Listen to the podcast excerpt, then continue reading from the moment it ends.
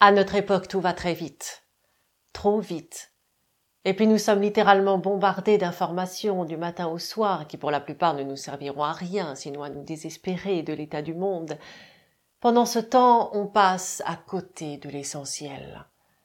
Et puis je vous parle même pas des contenus abétissants qui nous endorment et de toute cette cruauté qu'on nous livre en pâture à tout cela.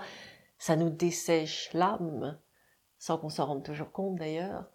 Mais je ne crois pas qu'on soit condamné à subir cela. Moi je crois qu'il est possible de prendre un peu de recul, de faire entrer un peu de sagesse dans sa vie, et de prendre un peu de temps pour soi pour respirer à une autre hauteur que ce que ce quotidien nous propose.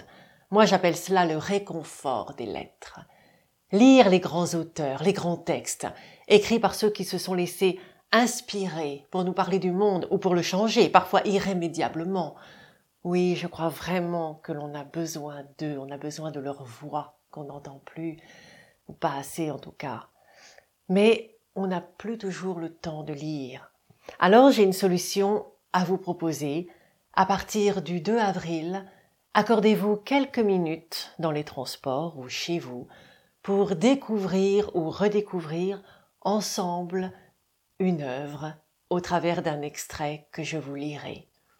Romans, nouvelles, théâtre, poésie, ouvrons toutes grandes les portes. Alors rejoignez-moi en vous abonnant sur Facebook, YouTube ou iTunes, vous avez le choix. Quant à moi, je vous attends le 2 avril pour la première, je compte sur vous.